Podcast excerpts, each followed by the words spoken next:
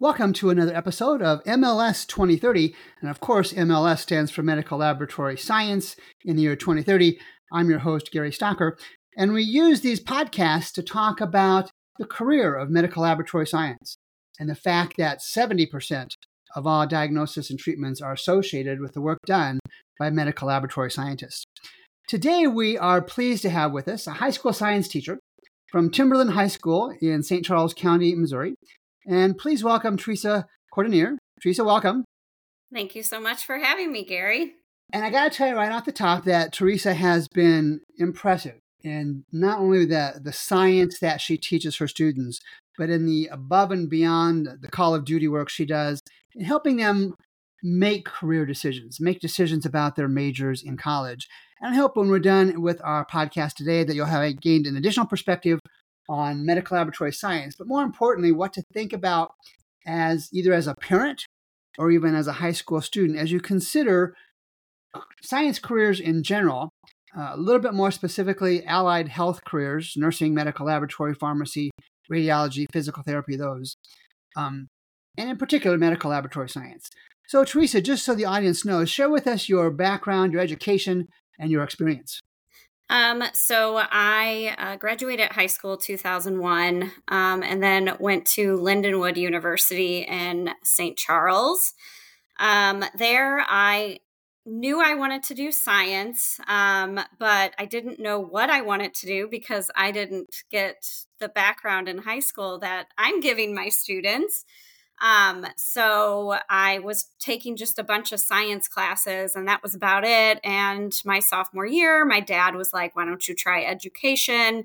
Um, so I took the intro to education class, um, got to visit a middle school science classroom, and fell in love um, with education. And it just kind of blossomed from there. Um, when I graduated um, college at Lindenwood, I got a job in a very small town, Knob Noster. Um, and I taught um, there for three years, where I got my master's in um, secondary administration at University of Central Missouri, there in Warrensburg. Um, and then um, moved back to St. Charles in 2009, where I started teaching at Timberland High School, and I've been there ever since and um, I have probably taught every single class they have ab- available except for like one or two. So I have taught it all when it comes to science. So you are a diverse science educator. Yes. and so, Theresa, what grades do you teach at Timberland High School? So I actually um, teach ninth through 12th grade um, just because of the classes I teach.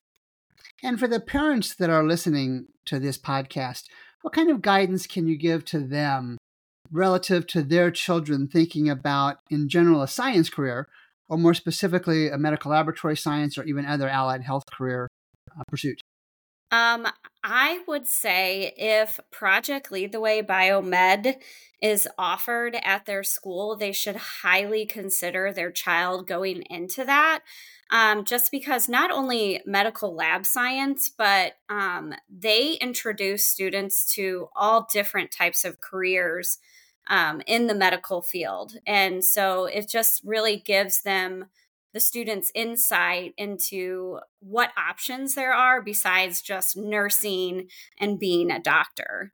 Um, I also recommend that with tied to that Project Lead the Way program, if they have a HOSA club, after school club um, that is being ran at their school, I highly recommend um, they join that as well. HOSA is Future Health Professionals, um, and it's a student led club where uh, they do blood drives at school, um, other like medical related activities. But one of the things that like our club specifically does is we have HOSA talks after school where we bring in um, medical professionals just to like talk about their career and what they do and how they got there just again to give the students more insight into the different fields out there yeah, interesting i'm actually doing one of those events for hosa this friday um, there in St. Charles. So that'll be interesting. So, Theresa, I give you and your teacher colleagues a ton of credit. Many, many years ago, I was a not called adjunct, but a part time fill in substitute. I was a substitute teacher in some high schools in the St. Louis County region. And it was a challenge. And just share with share with the listeners what do you enjoy most about teaching science in particular to high school students? Uh, I, well, for one, I love the material that I'm teaching. So obviously that's important because if you love the material you, you're teaching, you're going to get excited, which is going to always translate to the students getting excited. Um, so that is definitely the number one thing. Um, but two, uh, what I really love is when I am teaching them a hard concept and they're not getting it and you're trying different methods to get them to understand and then finally like that light bulb just turns on and they're like oh my gosh i got it and you're just like so excited for them because they got such this hard concept and they figured it out and they did the work and um, that's always been rewarding for me. Well cool. Very cool. Yeah. And of course you and i work together mostly on two with two different organizations, and I want you to talk about both of those.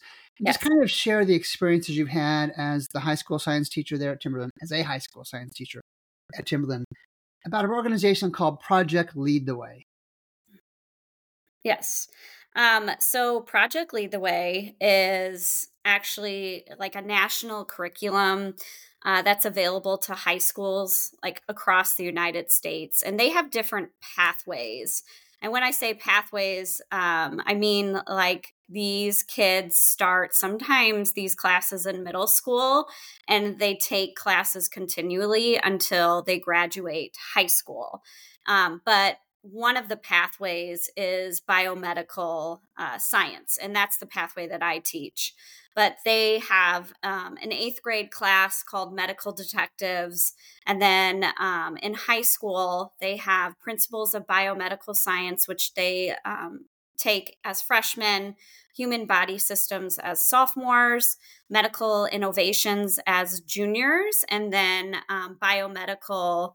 Um, I'm sorry, it was medical interventions uh, as juniors, and then biomedical innovations as seniors. Interesting, and and then of course, um, for the audience listening in, I'm heavily involved with a nonprofit called Science Coach, and Theresa, you are as well. Tell yes. us what Science Coach does for you as a teacher and for your students as well. Um, Science Coach is amazing.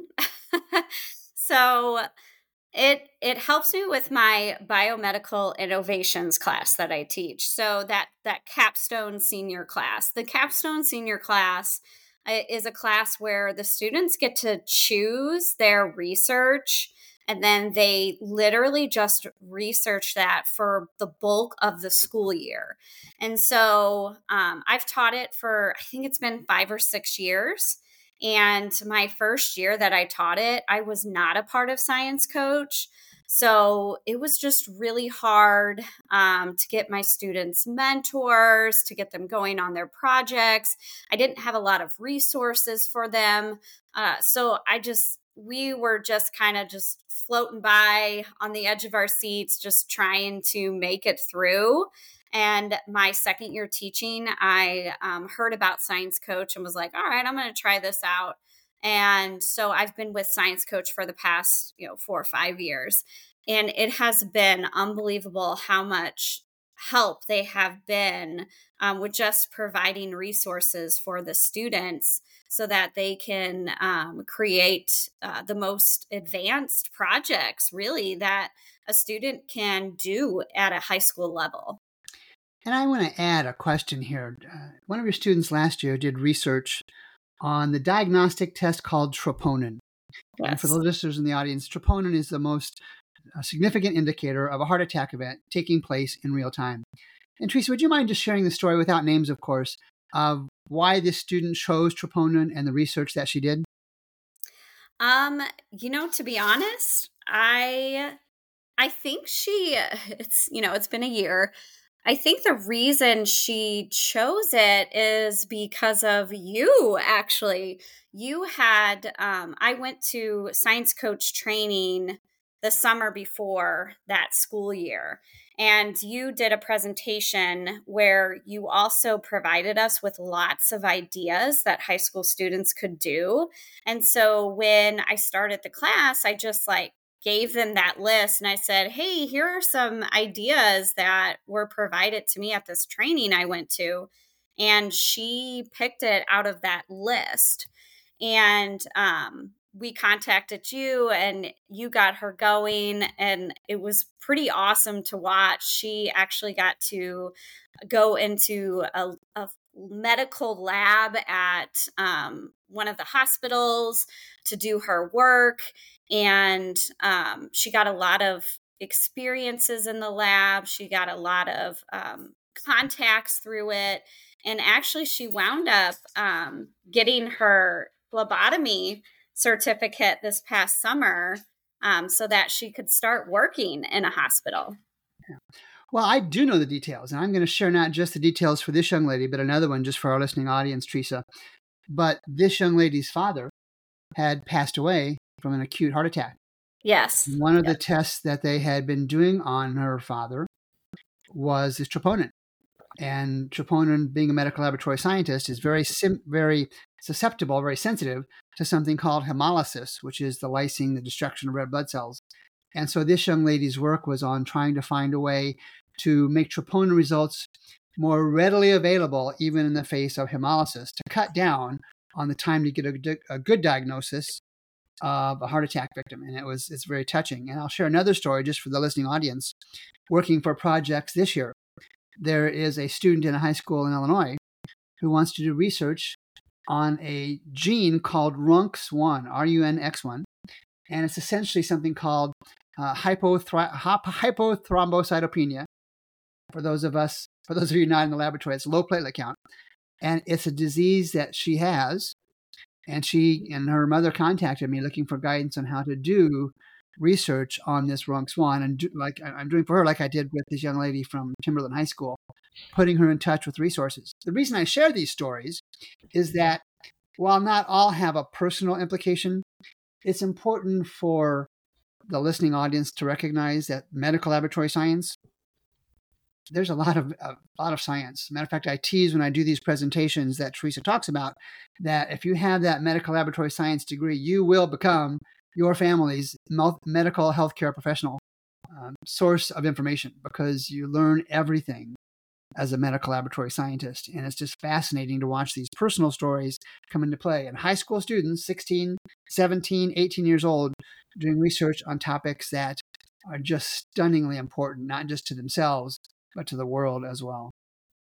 And to take the conversation in a little bit different direction, Theresa, going to going back to healthcare careers a little bit. When your students, um, either in Project Lead the Way, Science Coach, or even not in those programs, when your students are interested in healthcare careers, can you share how, in your experience, how they're making decisions about which career they might want to pursue?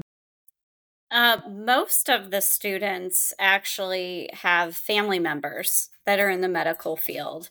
And sometimes it's prompting from those family members, um, but other times the students see how their uh, family members are in the medical field and see how rewarding it is. And they're like, hey, I want to do that too.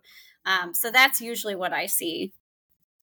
And kind of in, in, in conjunction with that, and can I kind of put you on the spot here? And one piece of advice, if I were to say, Theresa, give these students, give these families that are considering healthcare careers one most important piece of advice as they make that decision, what would that one single most important piece of advice be to students considering those healthcare careers? Take Project Lead the Way biomedical science classes. there you go. Yeah, excellent. Yeah. yeah. yeah. Excellent. Excellent response. And then finally, the last question. Uh, it's kind of a bigger picture. And it's not just allied health careers, but just for those families and students listening to this, as these students and their families consider colleges, in your experience, what are they typically looking for in a college, in particular when they're considering healthcare professions, healthcare majors? Um, usually, and and this can be for any career that they're looking at, not just medical, um, in the medical field, but really it's all about the reputation of that college and that they have for that specific pathway. So, if it's a college um, that is well known for dentistry, then my students that are interested in becoming a dentist are going to try to go for that college. So, um, reputation of the college definitely has a big role in their decisions on what colleges they want to go to. Interesting. Interesting. Well, Theresa, as always, you have provided some profound responses to these questions. Our guest today has been Theresa Cordonier from Timberland High School in St. Charles County, Missouri. Theresa, as always, I'm grateful for your time and expertise. I thank you very much. No problem. Thank you so much for having me again. And we'll talk next time on the podcast MLS 2030 Medical Laboratory Science in the year 2030. We'll talk next time.